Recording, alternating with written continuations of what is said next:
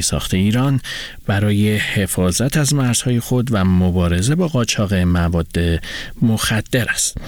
توافق نظامی اخیر بین بولیوی و ایران که تاکنون جزئیات آن اعلام نشده، نگرانی‌ها در مورد نفوذ ایران در آمریکای جنوبی را افزایش داده. این توافق که هفته گذشته نهایی شد، به خصوص در آرژانتین مایه نگرانی است، زیرا دادستانی این کشور مقامات جمهوری اسلامی را به هدایت بمبگذاری سال 1994 در مرکز جامعه یهودیان شهر بوئنوس آیرس آمیا متهم کرده.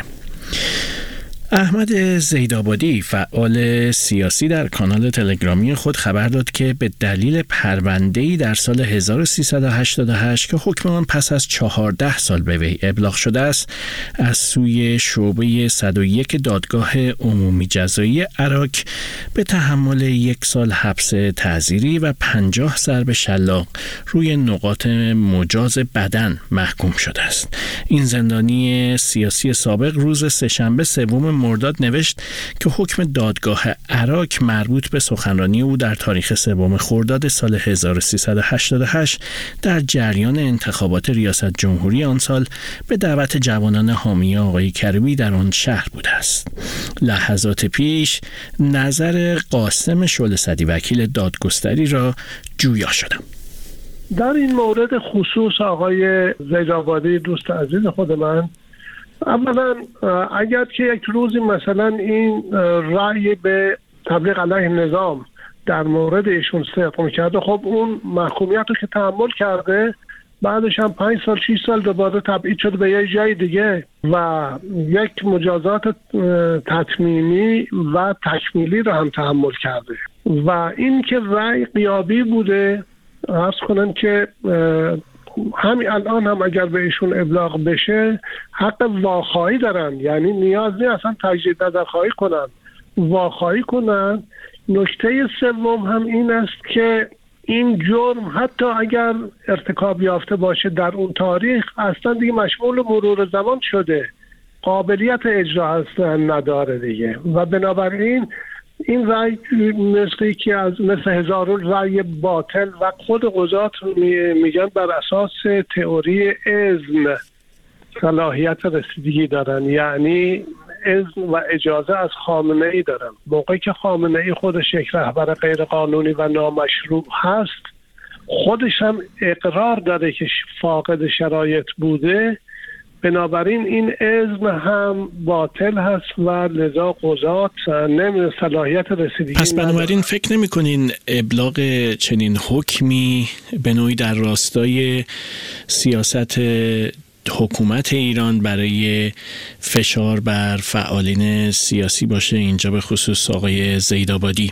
بر اساس 156 قانون اساسی دادگستری باید مستقل باشه و پشتیبان حقوق فردی و اجتماعی و گسترش دهنده عدل و احیا کننده حقوق عامه و گسترش دهنده آزادی‌های مشروع باشه.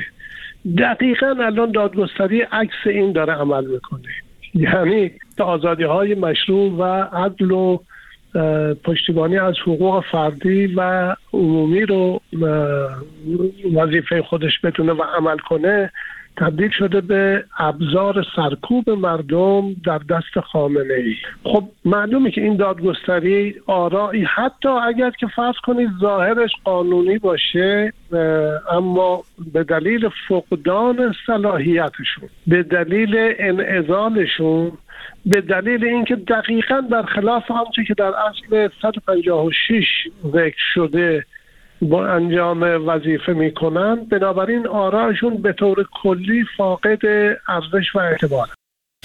صدای قاسم شلصدری وکیل دادگستری رو شنیدید.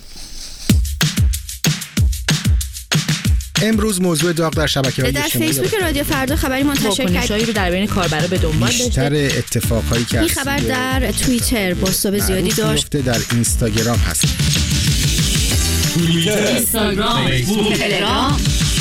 رادیو فردا، زمانی برای ارتباط. 7 سال پس از انجام یک عملیات تروریستی در پایتخت بلژیک که به کشته و زخمی شدن بسیاری از شهروندان آن کشور منجر شد، دادگاه بروکسل روز 3 شنبه شماری از متهمان این پرونده را بر اساس انگیزه‌های تروریستی منجر به قتل گناهکار شناخت. چنین جرمی در بلژیک حکم حبس ابد را در پی دارد. 2 تن از متهمان از هر گونه اتهامی در این راستا تبرئه شدند. گمان می‌رود که یکی از متهمان ردیف اول پرونده پیشتر در نبردهای سوریه کشته شده باشد. بلژیک از کشورهایی است که شماری از شهروندان آن پیشتر برای پیوستن به داعش و دیگر گروه‌های جهادی راهی سوریه و عراق شده بودند. شهاب امیرپور گزارش می‌دهد. دادگاهی در بلژیک 6 مرد را بر پایه اتهام دست داشتن در کشتار و بمبگذاری‌های تروریستی سال 1395 در بروکسل گناهکار شناخت. در حملات ابتدای فروردین آن سال در فرودگاه زوانتم و ایستگاه مترو مایل بیک در پایتخت بلژیک 32 نفر کشته و دست کم 300 نفر مجروح شدند. این پرونده 10 متهم دارد که دادستان برای 8 تن از آنها به اتهام قتل از طریق عملیات سازمان یافته تروریستی درخواست محکومیت کرده بود. با این حال 12 عضو هیئت منصفه دادگاه در پی 3 هفته مشورت تنها 6 تن از این افراد را بر پایه اتهام برشمرده گناهکار شناختند. دادگاه بلژیک سه‌شنبه 3 مرداد ماه اعلام کرد که انگیزه تروریستی این متهمان برای محکمه روشن شده است. بنابر اعلام دادگاه این افراد حملات را با هدف وحشت افکنی و کشتار هرچه بیشتر مردم بلژیک انجام دادند. در آن سالها داعش، خلافت خودخوانده اسلامی در سوریه و عراق، مسئولیت این عملیات را بر عهده گرفته بود. محمد ابرینی، یک بلژیکی مراکشی تبار، از جمله این متهمان است که در سال پیشین هم بر پایه مشارکت در عملیات تروریستی پاریس در پاییز 1394 مجرم شناخته شده و به تحمل حبس ابد محکوم شده بود. آن حملات 132 کشته بر جا گذاشته بود. وکیل ابرینی میگوید که از صدور این حکم شگفت زده نشده.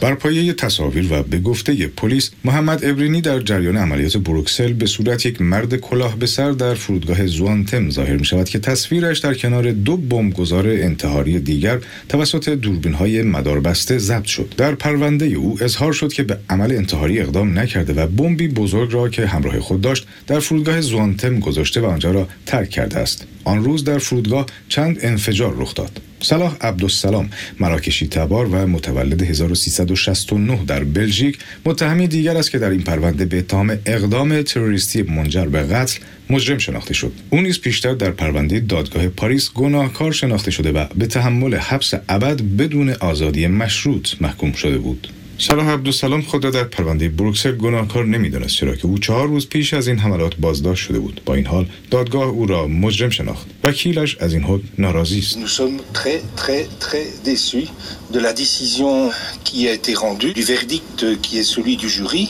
اسامه کریم و علی الهدایی اسوفی که در پاریس هم محکوم شدند، همچنین بلال الماخوخی و اسامه عطار که به صورت غیابی محاکمه شدند نیز برای دست داشتن در کشتار و بمبگذاری‌های تروریستی گناهکار شناخته شدند. گفته می شود که اسامه عطار احتمالاً پیشتر در سوریه کشته شده است. سوفیان عیاری تونسی و هروه باینگانا موهیرو، اهل کشور رواندا، که متهم به میزبانی از ابرینی در بروکسل هستند، در اتهام مشارکت در قتل گناهکار شناخته نشدند، اما بر پایه عضویت در یک گروه تروریستی مجرم شناخته شدند. 2 برادر به نام اسماعیل و ابراهیم فریسی نیز از هر گونه اعمال جرمی تبرئه شدند. اسماعیل فریسی خوشحال است.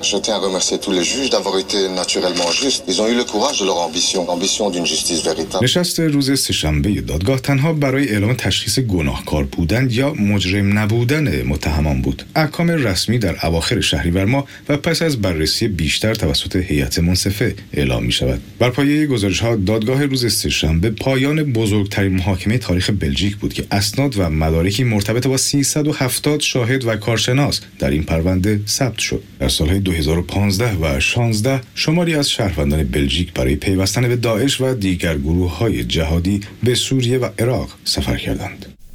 گزارش شهاب امیرپور رو شنیدید. ممنونم از اینکه ما رو دنبال می‌کنید. بخش بعدی خبرها تا 1 ساعت دیگر.